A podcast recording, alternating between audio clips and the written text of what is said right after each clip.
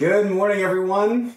It's Wednesday and it's June, which means we're going to be doing Bible study. I am so excited to be back with you all. This is going to be great. Um, I didn't think I would be back teaching Bible study in this same room again, but here we are.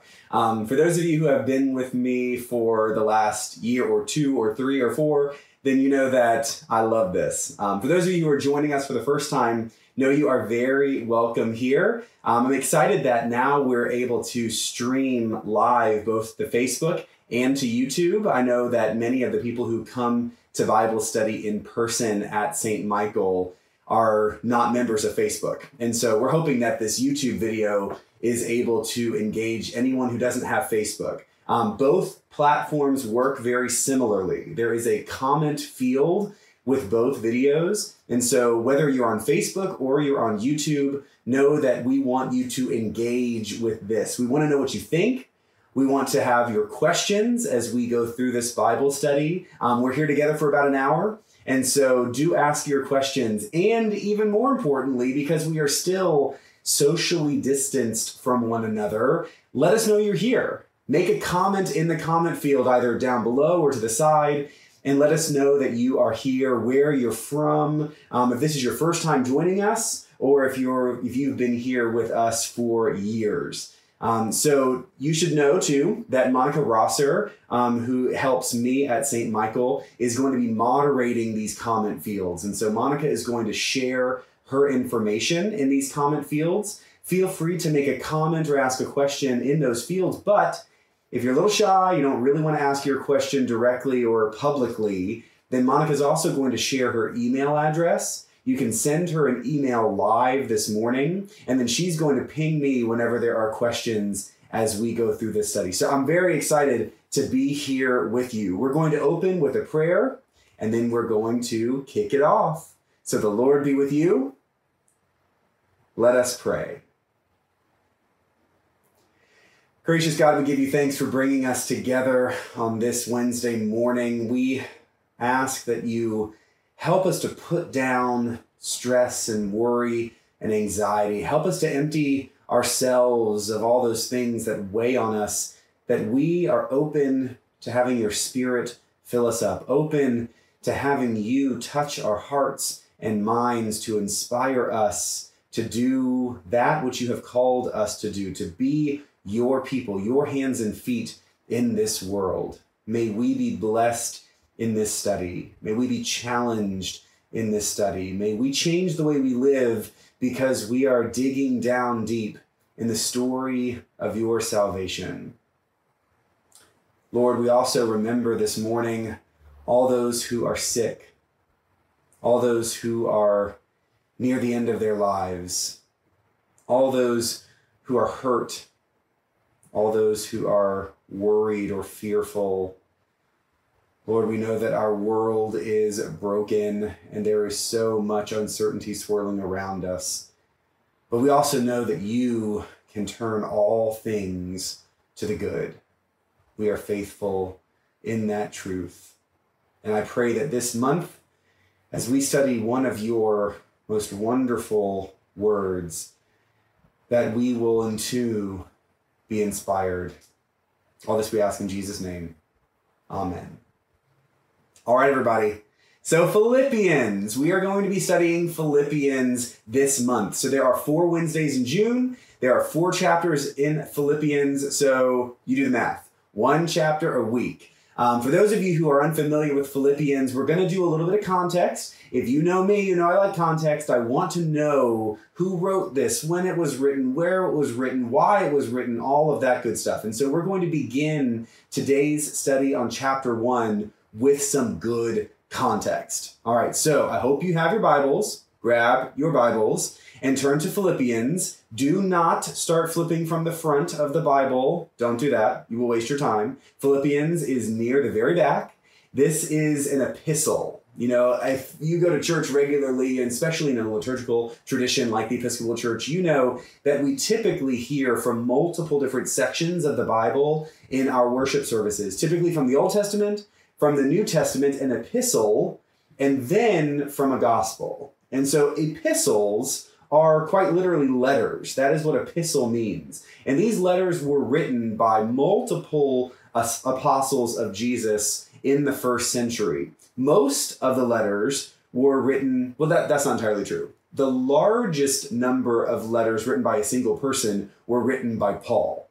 It used to be that we thought over a dozen of these letters were written by Paul himself. Now we feel like through linguistic studies, scholars have really determined that about half of those letters were actually written by Paul himself, and the other half were likely written by Paul's students, people who traveled with Paul, other missionaries with Paul, and they used Paul's name because, well, you know, you want to get attention, you've got a name drop. And back in the first century Christian world, name dropping pretty much meant use Paul.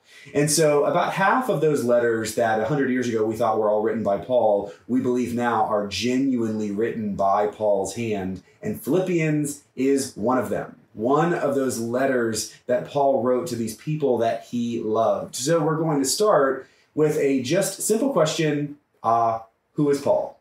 And a reminder make your comments down below. If you have a question, Paul is probably not someone that is unfamiliar to us. And so if you've got a question about Paul in general, then ask it now because we're doing a little bit of bio context around this letter. So, Paul was born in the first century.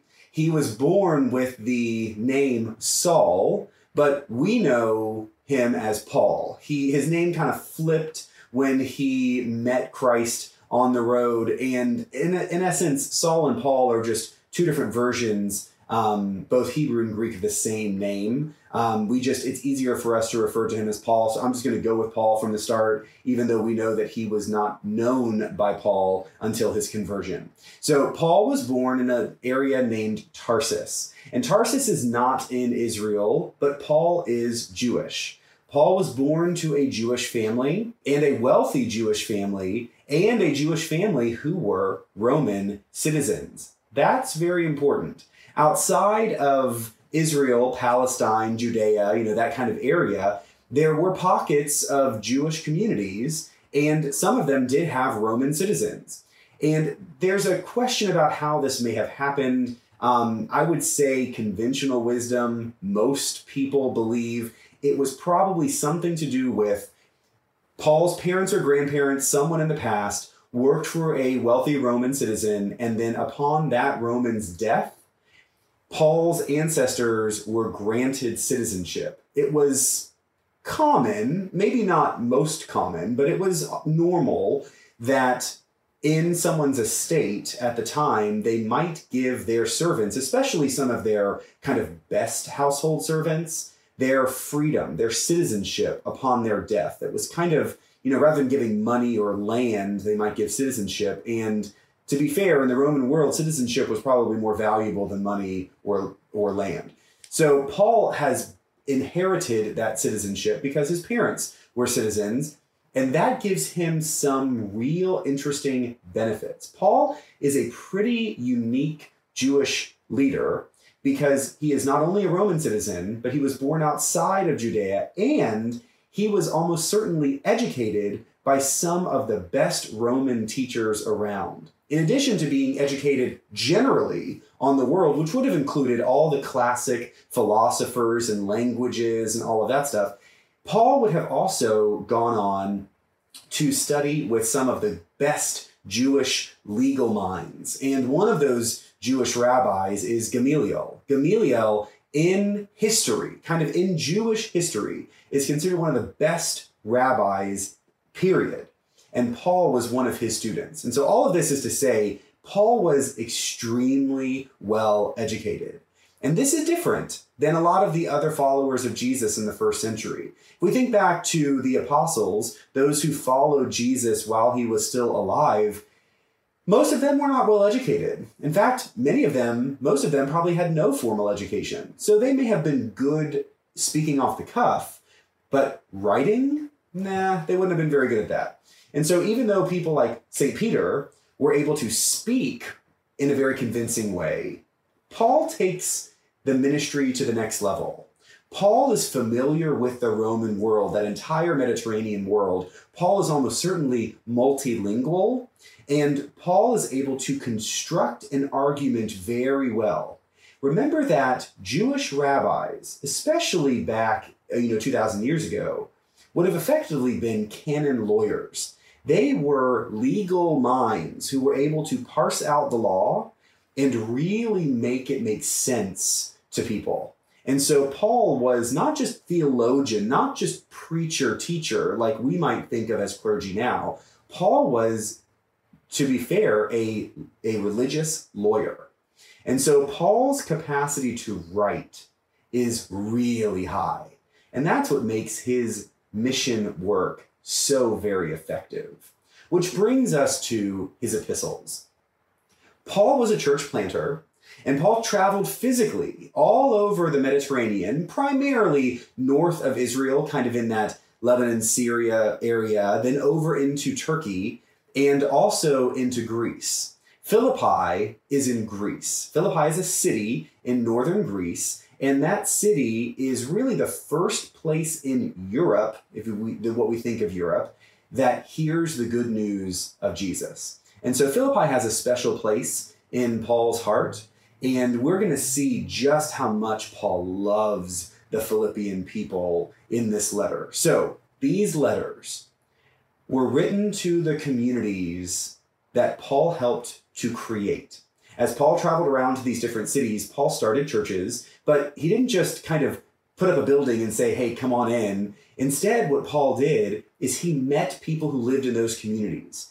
He created these partnerships with the people in those communities and then empowered those people, those natives, those local guys and gals to really maintain the church in his absence. Paul didn't stay anywhere for long. And when he moved on, he left those people in his stead. And when you start a church, when you share faith, when you really are vulnerable and honest, you really fall in love with people. And Paul loved these Philippians very deeply. And letters were written not only to Philippi, but to churches in many other places, like in Ephesus, Ephesians, or in Corinth, Corinthians. Paul wrote these letters not only to stay in contact with the community, but often to answer questions. Imagine Paul drops into town, makes some friends, begins to pray, creates a church community, and then he leaves. Well, everything's kind of easy at the beginning, but as things happen, as life happens, people can begin to wonder how are we supposed to really do this Christian discipleship thing? And so then they would write to their friend Paul. And they would say, Paul, what about X? And then Paul would consider this and write them a letter back and give them a faithful answer. Here's this is a very important idea for us to understand about Paul's writings because many times leaders today take Paul's writings as being ubiquitous, omniscient, that when Paul says a certain thing about a certain idea, then that's what Paul meant for all Christians for all time. That's not really Paul. The Paul that we see in the letters is a guy who loves communities for who they are, understands that each community is a little different, made up of different kinds of people in a different area, struggling with different issues. And when Paul writes these letters, he is writing much more as a pastor than he is writing as some kind of uh, theologian who is making a ubiquitous determination on a certain idea. So it's very easy for us to pull one little phrase from Paul's letters and say, this is what all Christians should believe all the time. And I want us to be invited into a new way of thinking of Paul that is a faithful pastor, loving people, who is answering as faithfully as possible to a nuance of life within a certain community in a certain place. I do not believe that Paul meant for every single detail of every one of his letters to be absolutely determinative for all time. Because you see, Paul loved Jesus. Paul followed Jesus. And we will see in Philippians, perhaps more than any other letter, that Paul lands in a very particular place about what it means to be Christian. And that is, in general, that everything we do should be done out of love, and that everything we do should be done for God's glory, for God's kingdom here on earth, not for us. And in Philippians, we see that kind of living with love made explicit. All right, so that's enough context for Paul. Reminder that if you've got some questions, go ahead and ask them in the comment field, and I'll try to get to them live during this study. All right, so let's actually get into Philippians. So open up to Philippians, and we're going to see Paul's opening prayer. So Paul tends to start all of his letters with a prayer. And that prayer is really, you know, it can also it can be just a nice prayer, but often Paul being a very good lawyer almost has an opening statement, right? He's kind of making an opening argument here where he is saying the rest of the letter is going to have to do with this stuff. And so we're going to pray about this particular stuff so that when you get into the letter, you've almost already put yourself in the right frame of mind in order to hear what Paul has to say most properly. So look at Philippians chapter 1. We're going to start with verse 3 which is after the salutation. Paul writes, I thank my God every time I remember you, constantly praying with joy in every one of my prayers for all of you, because of your sharing in the gospel from the first day until now. I am confident of this, that the one who began a good work among you will bring it to completion by the day of Jesus Christ. It is right for me to think this way about all of you, because you hold me in your heart for all of you share in God's grace with me, both in my imprisonment and in the defense and confirmation of the gospel. For God is my witness, how I long for all of you with the compassion of Jesus Christ. And this is my prayer that your love may overflow more and more with knowledge and full insight, to help you to determine what is best, so that in the day of Christ you may be pure and blameless having produced the harvest of righteousness that comes through Jesus Christ for the glory and praise of God. All right, we're going to stop there. This is really Paul's opening prayer. This is him setting the table for what the letter will really be about. So, as you noticed, Paul is writing from prison. And so that may have been a surprise for some of you. Paul is in prison, and it's probably likely he's in prison in Ephesus. We don't know for sure, um, but that makes most sense because he references having come to see them again. Um, and we know, based on Paul's missionary journeys, that he has made this loop a couple times. And so it's very likely that he's in Ephesus and he's in prison. So, a quick note about prison in the Roman Empire prison is not as we might think prison is prison is not where you're just totally isolated and separated from everybody. Prison is almost a bit more, um, I don't want to say sophisticated, almost kind of dignified in a sense. Prison sort of like, you gotta stay here, but we're not whipping you, beating you, that sort of stuff, especially Roman citizen. The caveat here is that, remember, Paul's a Roman. So in prison, you have to get support from your friends. And we know from this letter later on that the Philippians have been sending some support to Paul. And that support could be in the way of money for people who live right there near the prison, perhaps even food or clothing, things that will help him have a better quality of life while he is being held in prison. Um, and so, although although we use the word prison, think of it almost like a a sort of a dumpy house arrest, you know, sort of thing. Um, so the Philippians have been supporting him, and so part of this letter is kind of a thank you for your support. Um, but he obviously goes larger than that, um, and we see right here in the beginning that Paul loves the Philippians. Paul loves the Philippians perhaps more than any other single community. Um, when we look at the letters in general, Paul's love for the Philippians is so very apparent in a way that's not perhaps as strong with other communities. In fact, other communities, I mean, at some point maybe we'll study Corinthians, other communities really disappoint Paul and frustrate and annoy Paul. Philippians seem to have this way about them that Paul just connects so deeply with them. So, Paul's affection for the Philippians is apparent here. Um, and Paul talks very specifically about a partnership with the Philippians. If we look at verse 7, we see, All of you share in God's grace with me. Paul understands that the work that he is doing is not work that he does on his own, that he goes into these communities, like in Philippi, and he really partners with the people. As I said, he gets to know the people, he falls in love with those people, then he empowers those people to maintain that particular community in his absence. And the Philippian church has really done this beautifully. He understands and re acknowledges the partnership that he has with them. This word is often translated as fellowship. And fellowship is something that churches tend to use a lot. That comes from Paul. Paul uses that word very regularly. But I kind of think fellowship has been tweaked a bit um, and made almost mostly social.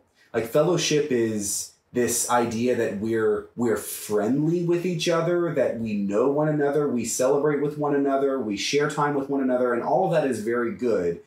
But I think that in our modern context, the idea of partnership really gets at the heart of what Paul says right here because he's not looking for a good time. Like it's not really about having fun, although that could be a component.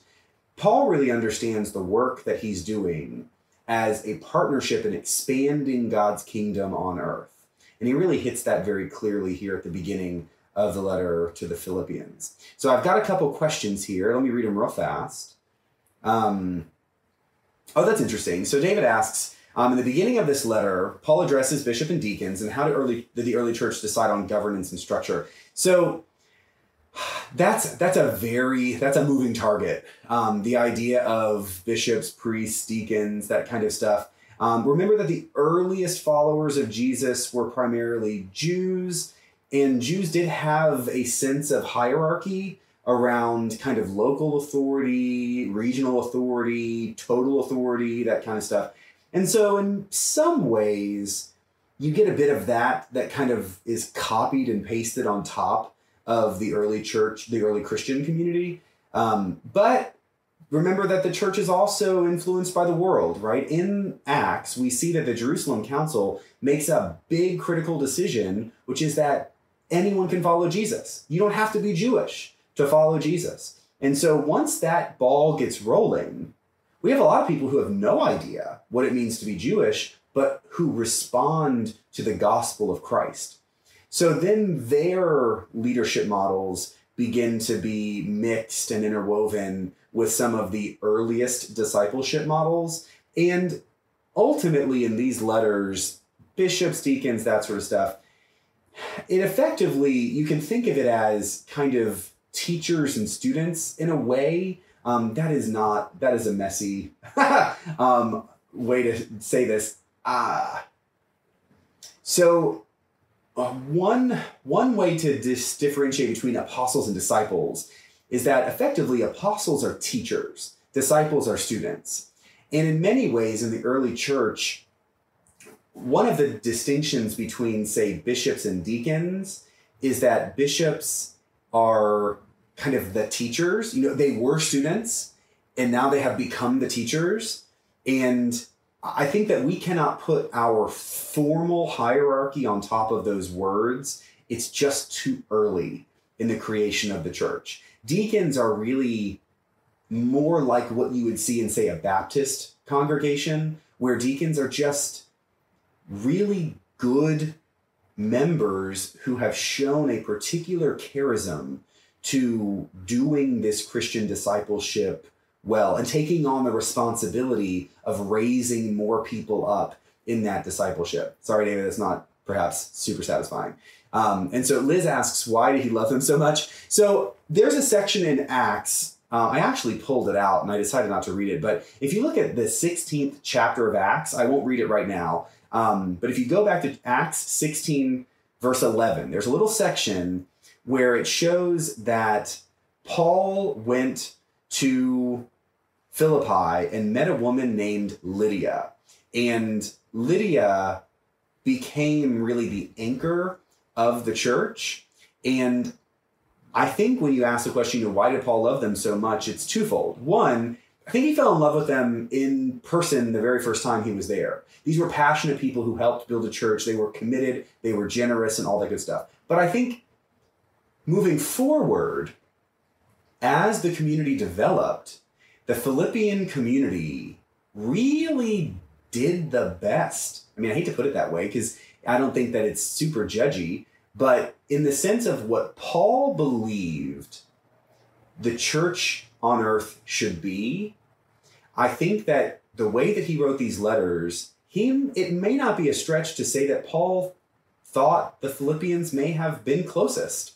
Um, and of course, everyone's imperfect, but the Philippians seemed to have done this with such intense faithfulness and thoughtfulness. And we're going to see about how the thoughtfulness comes in to play here. Um, that I think his love for them just deepened over time, like love for anyone who really kind of shares your values does over time. Um, and finally, why is Timothy referenced? So Timothy is there in prison with Paul. And so effectively, Timothy has is kind of Paul's assistant. And that's a little strong. Um, but you know, Paul's kind of the big name, and Timothy is a missionary that's come alongside Paul and is taking the journey with him. And so, this is one of the reasons why we think Paul is likely imprisoned in Ephesus because he references Timothy. Timothy's there with him in prison. Timothy was with him when he was imprisoned in Ephesus on one of his missionary journeys. So it kind of makes sense. He kind of put those two together. So Timothy is effectively Paul's helper in one of his missionary journeys. And so when Paul gets arrested, so does Timothy. And they're sitting in prison and they're writing to these communities. Um, so there you go. All right, let's press on. So Paul loves these people. It's great. In the beginning of this le- of this letter with this prayer, Paul prays very specifically for three things. And I think it's important for us to note these three things that Paul prays for because they will get fleshed out in the rest of the letter. So, first, look at chapter, I'm sorry, verse 9. So this is 1 9. Paul says, This is my prayer, that your love may overflow more and more with knowledge and full insight. All right, knowledge and insight. Love with knowledge and insight. This is very interesting because I think for most of us, when we talk about love, and Paul talks about love a lot, and we talk about the love of Christ, we often think that this love, I think because of our English language, love kind of bleeds into emotion. And for Paul, love does not equal emotional. Love is something much bigger than emotion. Emotion's a component, but love is also wise. There is wisdom and knowledge and learning and discernment in love. Yes, there's emotion, right? Feeling love, showing love in an emotional sense, no problem. But that's only a portion of the fullness of love that Paul understands in Christ.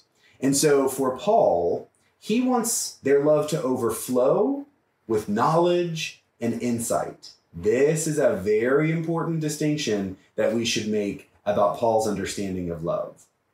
Verse 10 Paul says, So overflow more and more with knowledge and insight to help you determine what is best, so that in the day of Christ you may be pure and blameless. So the second part of Paul's prayer is to help them determine what is best. All right. Paul is praying for wise love for good moral discernment. Paul really wants the Philippians to work hard at this. Paul understands that wise moral discernment is not easy. Our world is complicated. The Philippians lived in a very complicated, confusing, often very hurtful world. And he understands that their challenge could mean that they make love cheap and easy, or that they make love something legal. Paul does not want that.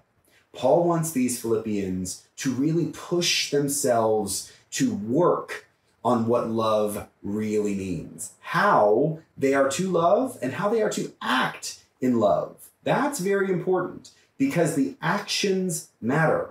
For Paul, it is critical that people not only feel God's love and respond to God with love, but that they act in love. And in doing so, they act like Christ, right? For Paul, most of what he's looking for is that you build your identity, your life, your community around being like Christ. And so we love like Christ. And if we have read our gospels, we know that Jesus's love is very complex. And Jesus's love is not the kind of gushy, sappy love that we often associate with that word. No, Jesus's love could be firm. Jesus's love could be a little difficult. Jesus's love could be judgy because Jesus's love went beyond feeling. Jesus's love went to something much bigger.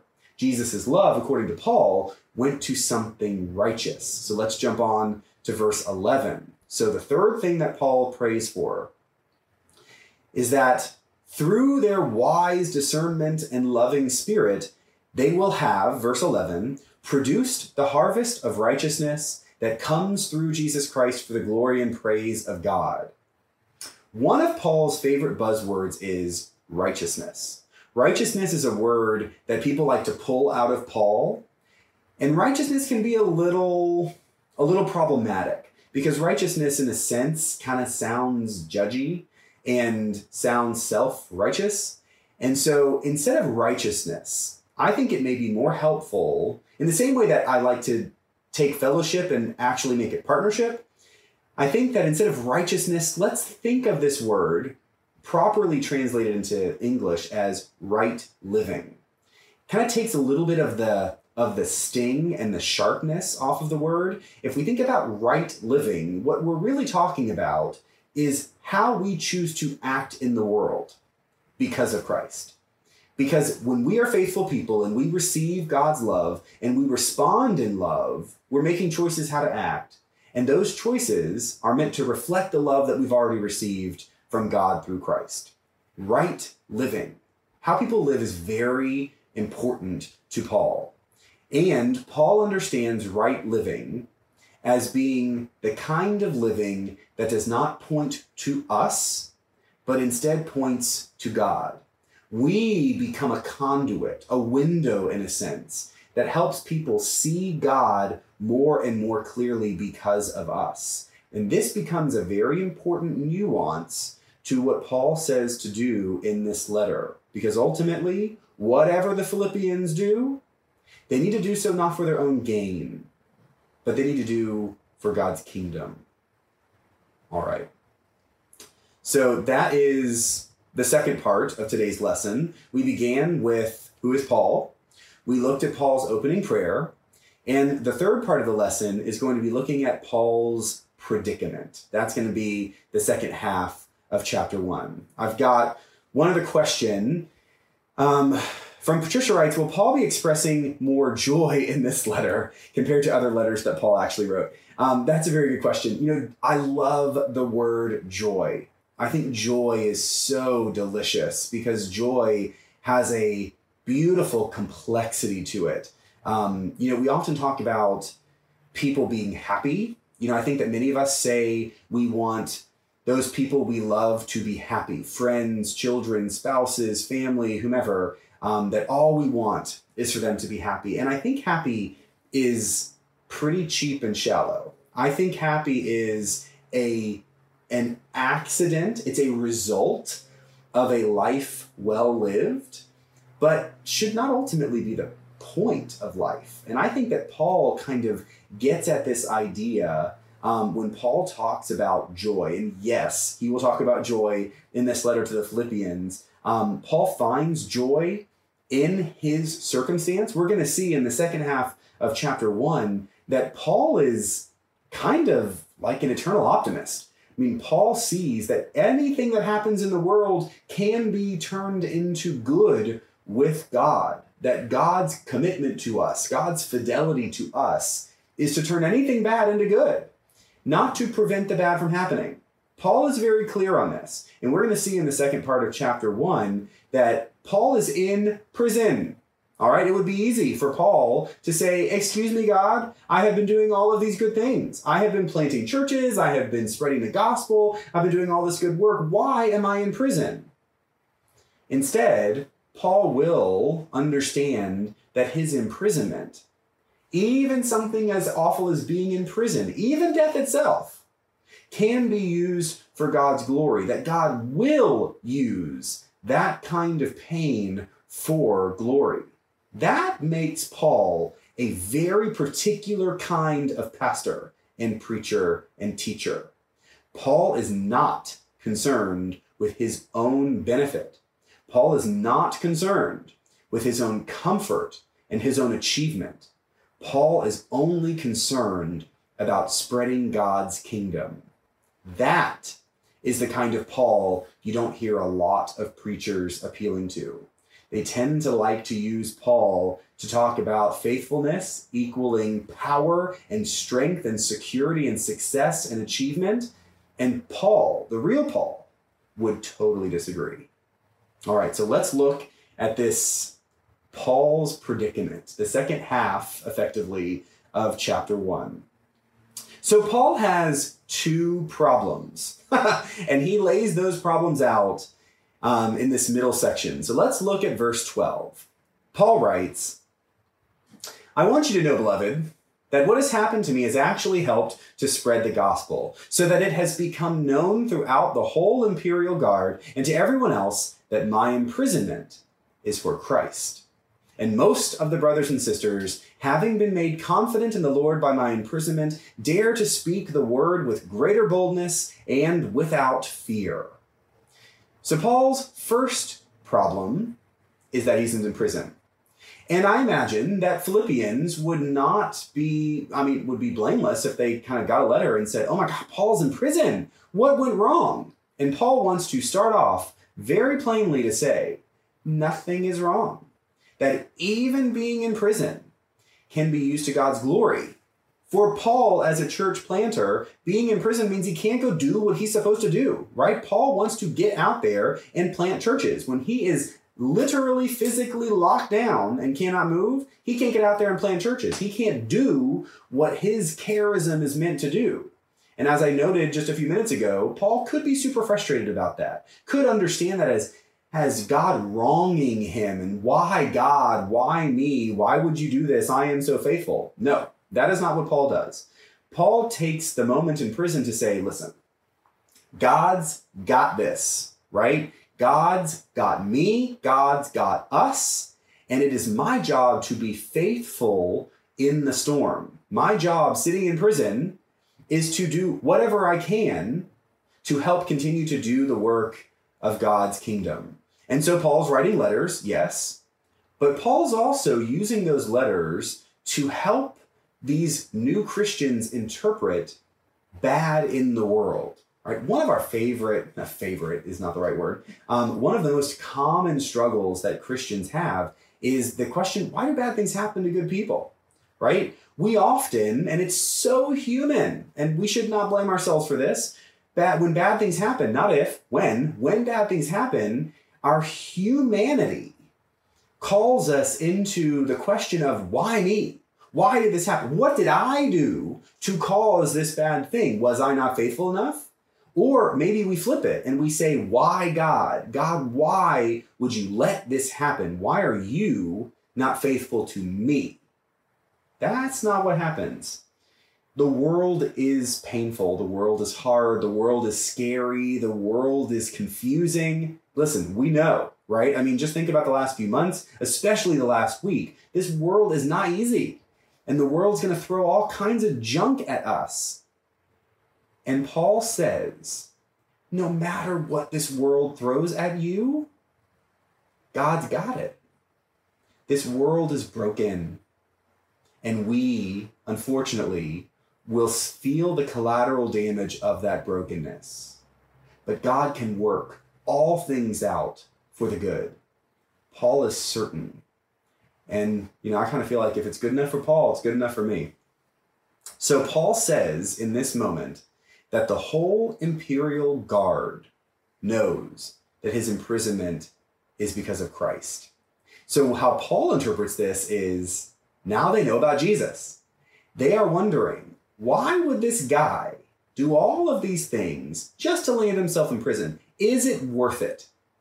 And what Paul is excited about, I mean, kind of, I think excited is probably the right word, is that now there are people, guards, working for the Romans who are asking that exact question. And some of them, maybe not most, but at least some, will ask that question sincerely enough to where they might go and try and find out. And when they go to find out more, they will actually become disciples of Jesus. And so Paul understands that everybody knows, everybody knows now that it's all about Jesus. And now they might be interested enough to find out more about this Jesus. So, Paul, as the eternal optimist, says that I am doing this and people are learning about Jesus because of it, so you should too. Paul, in essence, ends this first problem by saying that the Philippians should dare to speak the word with greater boldness and without fear. Paul knows that as their founder, as perhaps their leader, his imprisonment could scare them, right? Imprisonment might make them fear the good work that they're doing. And Paul says, no, do not let my imprisonment back down your commitment to the gospel. In fact, if anything, go do more.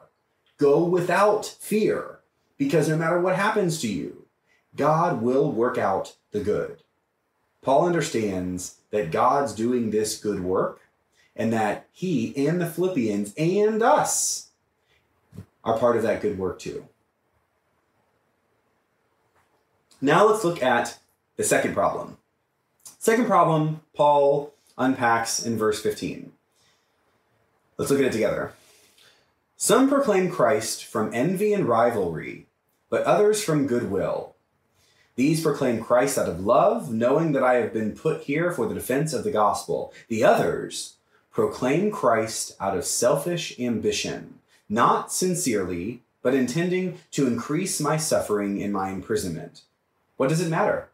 Just this that Christ is proclaimed in every way, whether out of false motives or true, and in that I rejoice. This is a very interesting comment. So Paul says, eh, I'm in prison, problem number one. Problem number two, there are people out there who are false prophets. There are people out there who are spreading false news about Jesus. Paul could get really annoyed about those false prophets. But similarly to the whole imperial guard learning about Jesus, Paul says, you know, God's in charge here. And if people are hearing about Christ from selfish, self centered, self serving people, at least they're hearing about Christ. And at, at some point, we trust that the Spirit is at work in the world trying to turn things toward God, trying to make what is imperfect more perfect, what is broken healed. This is a very interesting kind of moment, I think, especially for us right now, because I think that many of us are confused about what Christians should be doing. And Paul says, hey, listen, Paul says a complex word here, and we need to admit and own that Paul's opinion of how to do right living, how to act rightly, is complex. On the one hand, Paul says, hey, anyone talking about Jesus is okay because at least they're talking about Jesus. But on the other hand, Paul says that there's a better way to do this. That when people talk about Jesus for their own gain, when people are self centered about their talk of Jesus, and they're not those windows that point beyond themselves to God, then they are false. They are doing this Jesus talk. They are talking and using Jesus in vain for their own gain. Those people are wrong. But God can still take that wrong and turn it into something right. When people of good faith people who act rightly take the opportunity to use the interest of Christ as a means of helping to lead people closer and closer to the truth of Christ.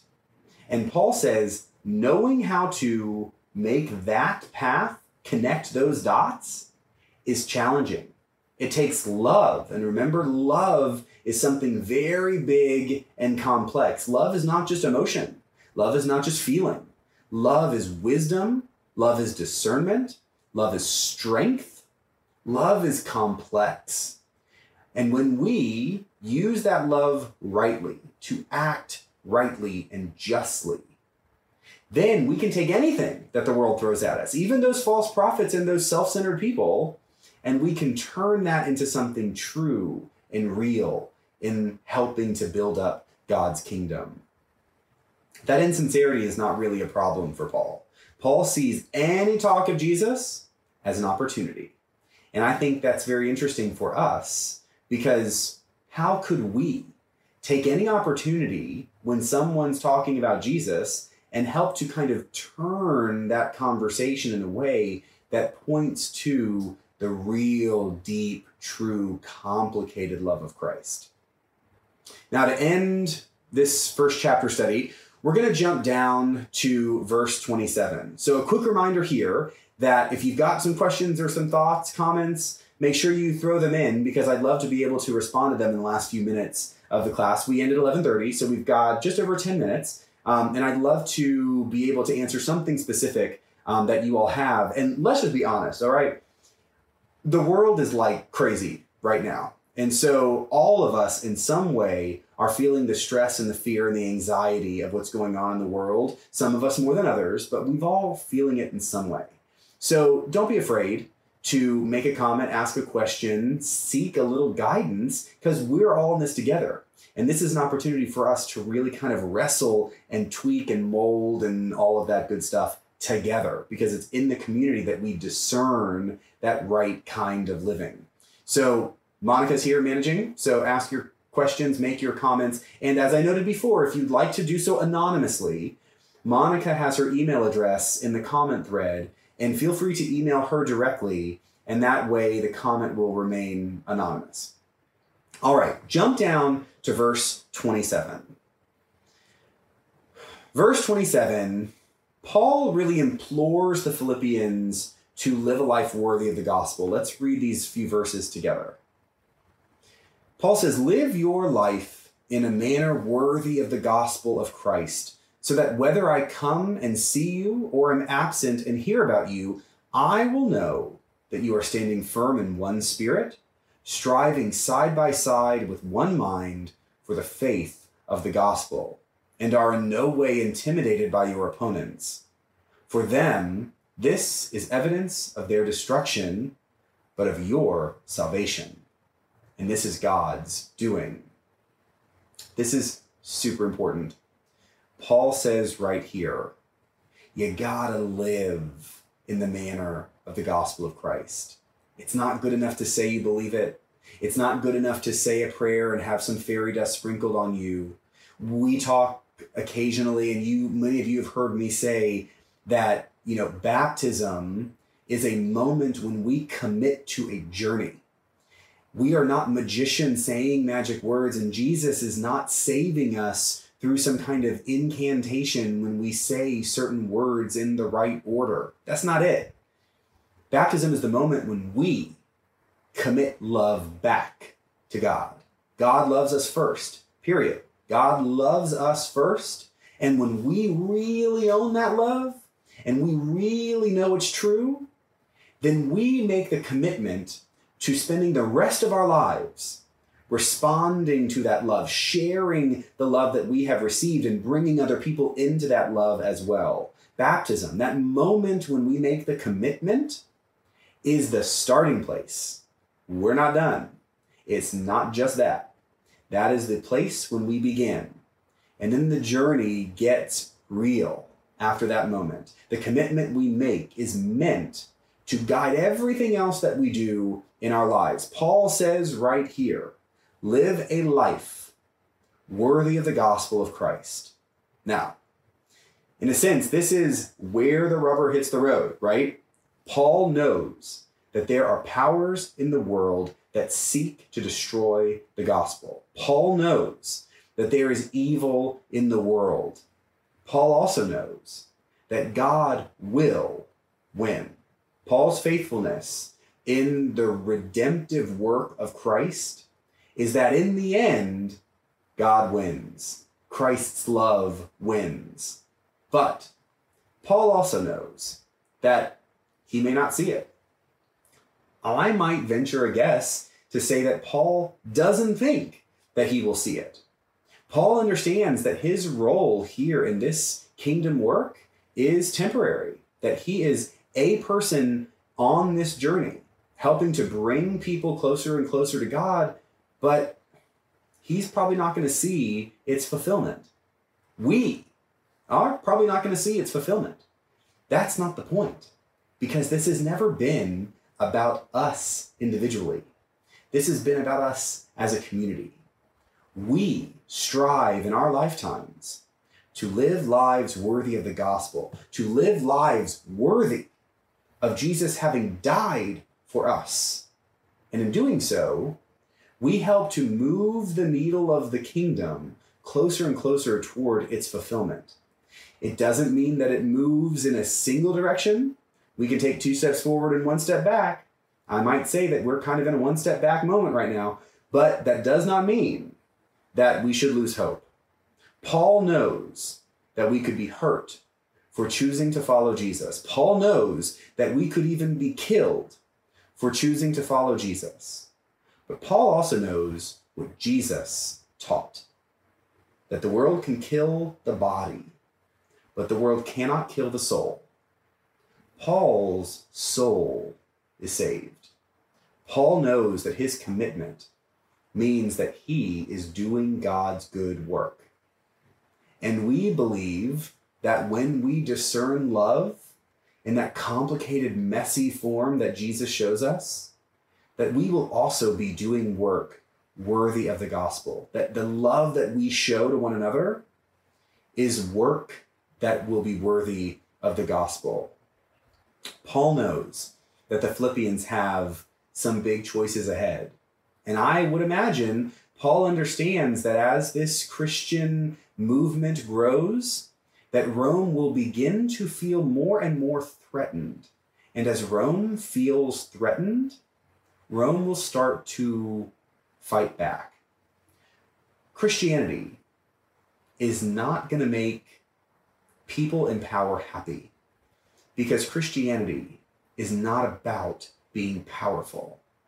Christianity is about pouring out any of the power and the strength and the achievement we think we need in this world and committing to giving everything over to the gospel. When people commit to something bigger than power and authority in this world, they become suspect.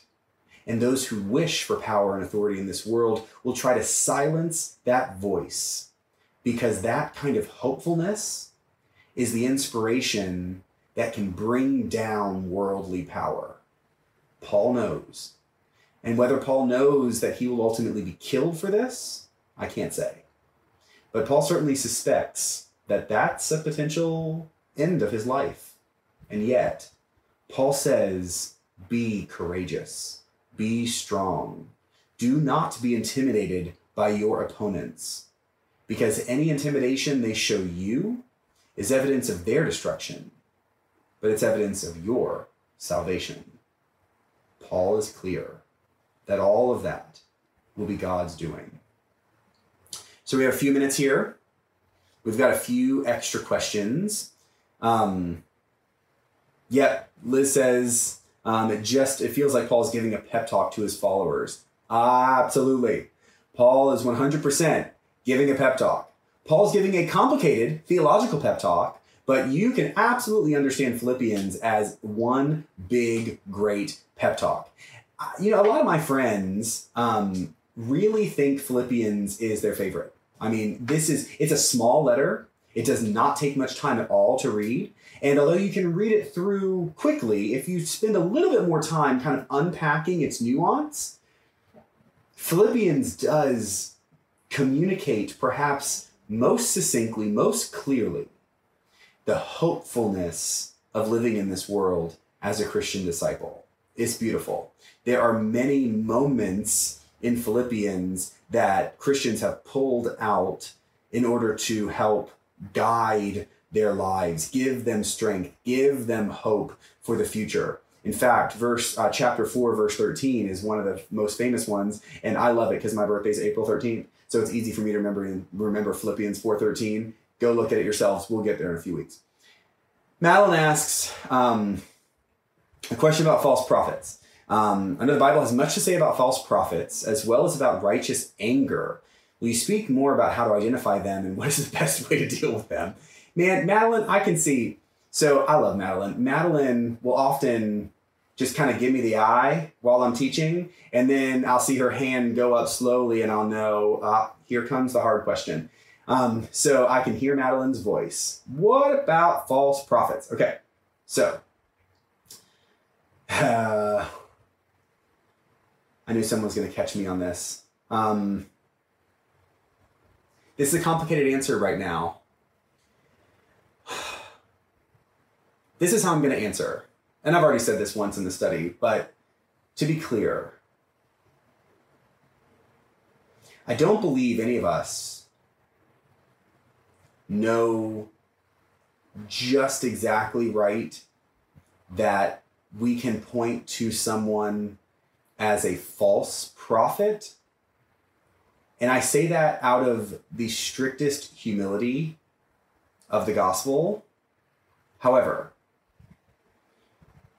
I also believe that Paul makes it very clear that false prophets use the gospel for their own gain.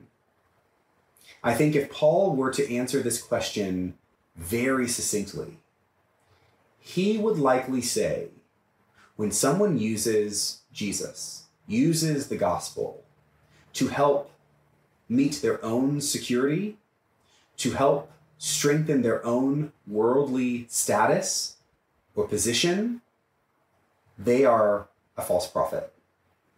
We are not meant to use the gospel for our own gain. That's just not it. And I am pretty certain that that's right. Um, you really can't read the Bible in any reasonable way and see that Jesus' message and work and call to us is meant to put us ahead. That's just not what we see.